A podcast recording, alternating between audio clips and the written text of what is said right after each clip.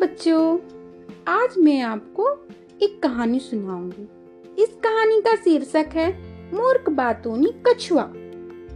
किसी तालाब में कम्बो ग्रीव नाम का एक कछुआ रहता था।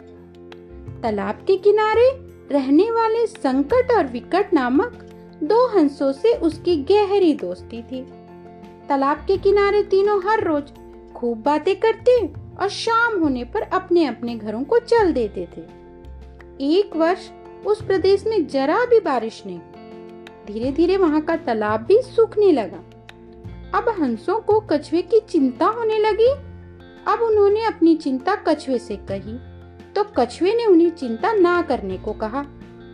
उसने हंसों को एक युक्ति बताई। उसने उनसे कहा कि सबसे पहले किसी पानी से लबालब तालाब की खोज करें, फिर एक लकड़ी के टुकड़े से लटकाकर उसे तालाब में ले जाए।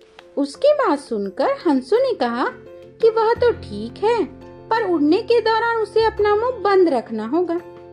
कछुए ने भरोसा दिलाया कि वह किसी भी हालत में अपना मुँह नहीं खोलेगा। कछुए ने लकड़ी के टुकड़े को अपने दांत में पकड़ा, फिर दोनों हंस उसे लेकर उड़ चले। रास्ते में नगर के लोगों ने जब देखा कि एक कछुआ आकाश में उड़े जा रहा है तो वे आश्चर्य से चिल्लाने लगे। लोगों को अपनी तरफ़ चिल्लाते देख कछुए से रहा नहीं गया और वह अपना वादा भूल गया। उसने जैसे ही कुछ कहने के लिए अपना मुँह खोला कि आकाश से गिर पड़ा। ऊंचाई बहुत ज़्यादा होने के कारण वह छोट झेल नहीं पाया और अपना दम तोड़ दिया। सीख, बुद्धिमान भी अगर अपनी चंचलता पर काबू नहीं रख पाते हैं तो परिणाम बहुत ही बुरा होता है।